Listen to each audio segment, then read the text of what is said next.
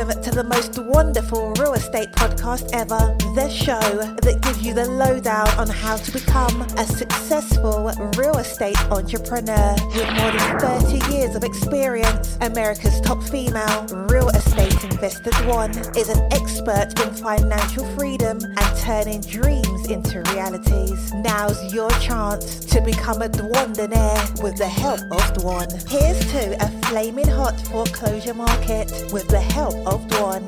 Cheers.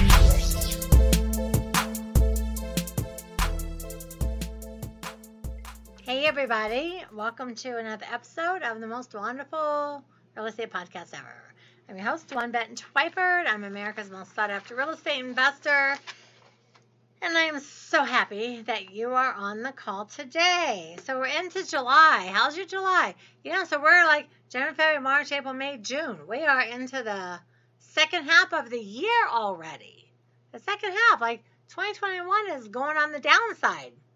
So Christmas is closer than January 1st was back then.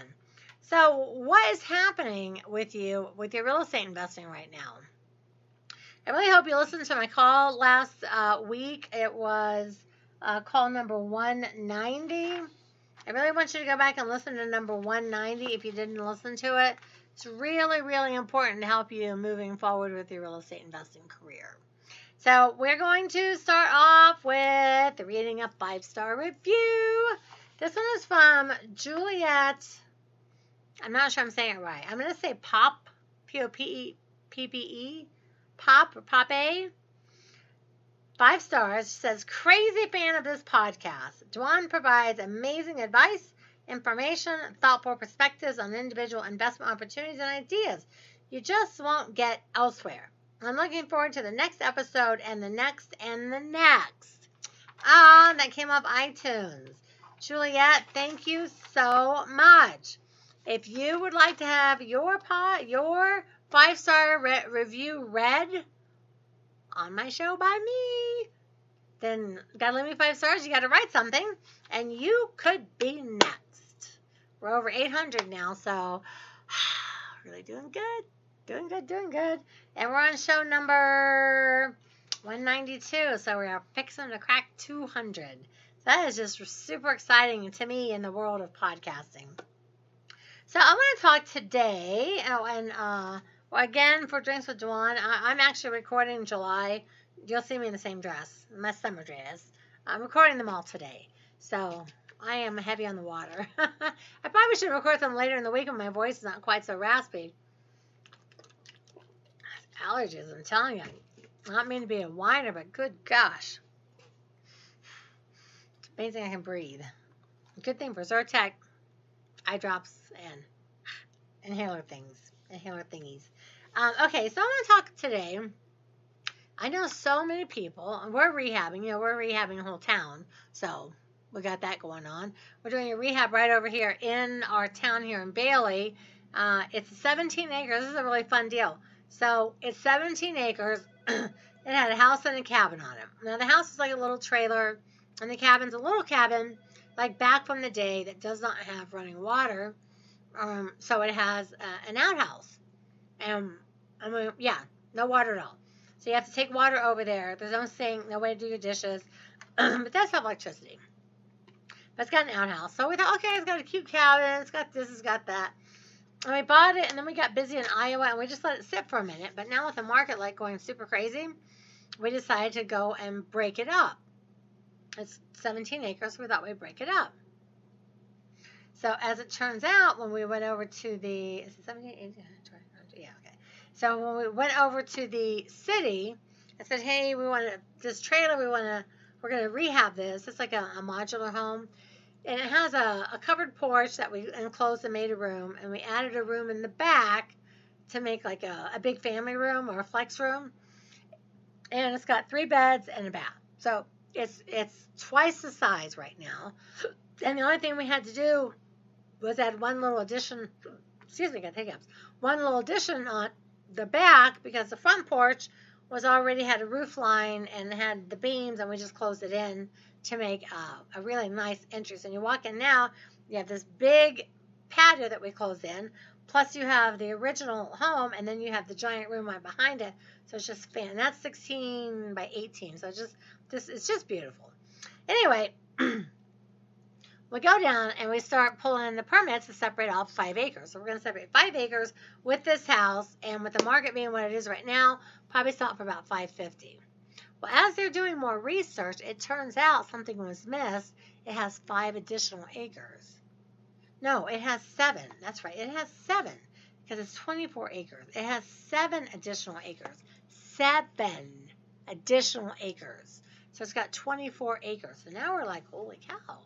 We got seven additional acres. I don't know how it was missed, but whatever they did when they when they assessed all of it, they marked it wrong. So we have seven additional acres. So now we're going to sell off five of the acres, and we're still going to have more than we started with. when we thought we had 17, we're going to have 19 left. So now we're going to take the cabin and put that on five acres and sell that. So that's 10 of the acres. And then we have 24 left. So we're going to divide them up in four lots and sell them to builders for spec homes. So this little property that we bought for 125,000 that we were originally just going to rehab that house and just sell it with the land uh, now we're selling with that five acres because uh, you have to have a certain amount of space between properties up here for septic. So the cabin's far enough away to have its own septic, and then we're going to subdivide the rest of the land. So now it's all said and done, we ought to be able to sell it for like eight or nine hundred thousand, all pieced out like that. And this is we only paid one hundred twenty-five thousand for it. But you know what? We let it sit.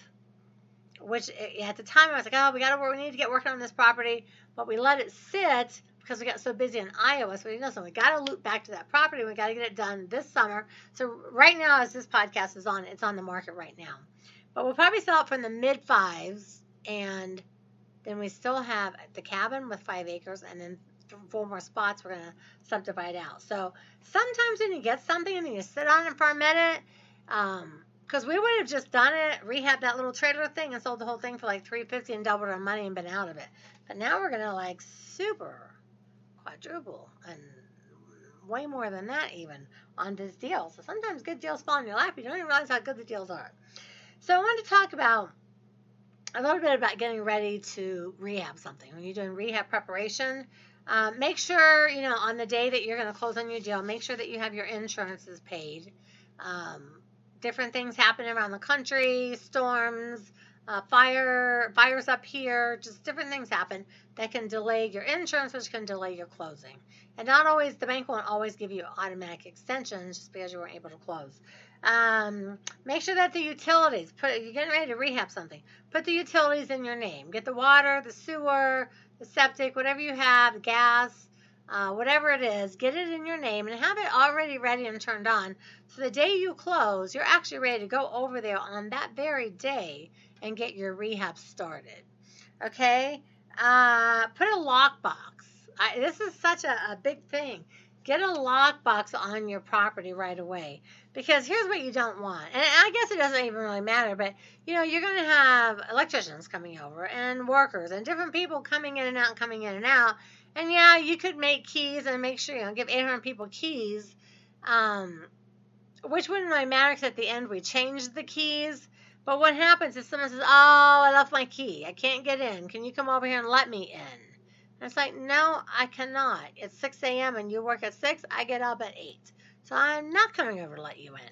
So put a lockbox on and put a key in it and like hook the key on a string or something so someone doesn't put it in their pocket and take off with their key. Because I can't tell you how many times I have given people keys and I was like, okay, you're rehabbing my house, put it on your key ring and they don't and they forget and then they can't get in and it's like ugh. Now this one happens to be nearby but some of these things they're in denver it's an hour away. I am guaranteed i'm not bringing you a key. So get a lockbox. Go to home depot buy a lockbox that's got uh, numbers. Like some numbers or something to make it real easy. Like the punchy ones are good. You can type in four letters like you know 8672 and pop it open and then put that thing on a string. I'm telling you it'll go missing. And then what I do, of course, when all of our uh, rehabs are done, we change the locks. So that way people, if they made keys, there's not any keys floating around. Like, Dwan, why would you do that? Why would you care if anyone has keys floating around? Well, I have finished now, and I can't say that these were my rehabbers. In the past, I have hired rehabbers that I didn't know and not really felt super good about them, but thought, well, you know, I'm just going to go ahead and go with this.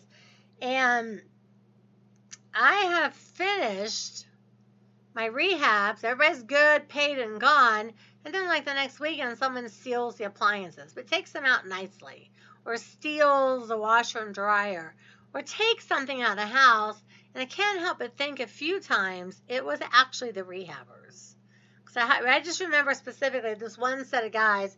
I just didn't have like a super great feeling about them, but I needed this house to be done. I already had them hired. I had the bid, the quote, I had everything. And that was one of the times when a bunch of stuff went missing. And I thought, well, that's really odd. And there was no apparent break in. No windows were broken, the doorknob wasn't busted, which would in, make you think somebody had a key. So I don't know. I'm just saying. It's happened to me in the past. So I'm a lot pickier about who I hire now, obviously. And I put a lockbox on, and the last day when the last person leaves, I change all the locks. If anybody does want to come back and take something, they're going to have to actually break into the house. And I set security systems, so I highly don't recommend doing that. And just have your crew standing by. Let your crew know, hey, listen, we're going to close on Friday at noon. and I need y'all ready on Monday. And have already have the things laid out that you need. Have the kitchens laid out. Have how many windows do you need? Do you need air? What do you need? And have all the things ready right then and there so when the guys show up, they are ready to go to work. Because there's nothing worse than not having all the stuff there and you got four guys sitting around that can't really get cranking on what they need to do because um, you didn't have all your ducks in a row. And I know these sound like really little things, but I'm going to tell you, my first 10 rehabs, I did so many little things that were not wrong, but um, time consuming. And time consuming and means I have people standing by working by the hour or the job, waiting for me to get things together, and it costs me money. So I try to be as organized as possible. In fact, in my programs, I have a checklist of all the things that you need to do to make sure that you have everything ready. Uh, and I just always like to remind you all on these podcasts and try and teach and educate you that the more things you do right in the beginning, the more money you make at the end. Okay, because if a job doesn't run over on time, if it doesn't run over on expenses, if it doesn't run over on anything, it is money in your pockets. And I know we could all use more money in our own pockets, right? All right. Good call today. All right, I'm really liking the 15 minute calls. Uh, my my views went crazy with the 15 minute calls. So when you're going from here to here and you're listening to podcasts, you're able to get my whole show in. So thank you all for that, and thank you for the idea.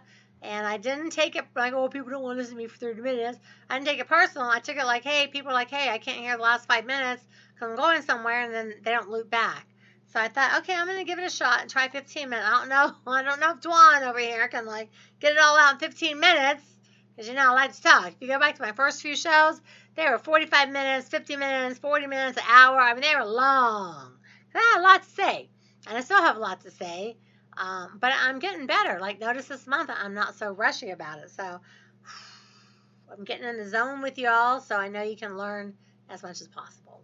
All right, my life equity assignment this week is spiritual. Now, you may not even be a praying person, but I think everyone sort of prays once in a while, especially if you're in trouble. You're like, oh, God. You know, we all, especially when we're in trouble, we all pray. But even if you're not a praying person, this is a good time to start. I want you to spend 10 minutes a day praying for other people. Don't ask God for anything. Don't say, oh Lord, I need money. I need a clothing. I need a better spouse. I need it to not be so hot. Nothing. Make a list, and I want you to spend 10 minutes, just for a week. I want you to spend 10 minutes, 5 to 10 minutes because 10 minutes of praying is, is actually a really super long time. Because you can be like, Lord, you know, forgive me for this. Thank you for that. Thank you, bless, blah, blah, blah. And three minutes have gone by and you're like, mm, I got nothing to say for seven more minutes. So let's just, we'll do five minutes. Because five minutes is, is a solid amount of time, um, especially if you're not used to praying. So I want you to pray for other people. I want you to pray for your enemies. I want you to pray for people that you've had falling outs with I want you to pray for uh, God to bless other people. I don't want you to ask for anything. Five minutes for the next seven days. Don't ask for anything. Pray only for other people. Let's see if you can do that. If you can do that, you let me know how that went because it's harder to do than you think. Now, if you go over to dwanderful.com, I've got four free ebooks. I've also got the top seven real estate investing strategies for today's new markets, 200 page, 499 program.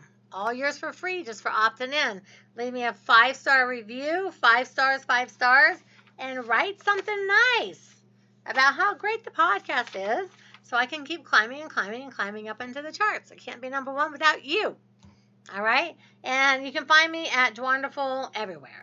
So remember, the truth is in the red letters. We'll be back next week, same bat time, same bat channel. Ciao! Thank you for dropping by to the most Dwanderful real estate podcast ever, making real estate investment wonderful each and every time. Oh, for more information on how to make your, real estate, dreams a reality, keep an eye on dwanderful.com and be sure to become a member.